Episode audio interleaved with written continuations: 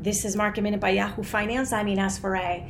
The markets ended in the red today with the Dow down almost 300 points, the S&P and the Nasdaq also lower. Financials, industrials, materials, those were some of the sectors that were under pressure today.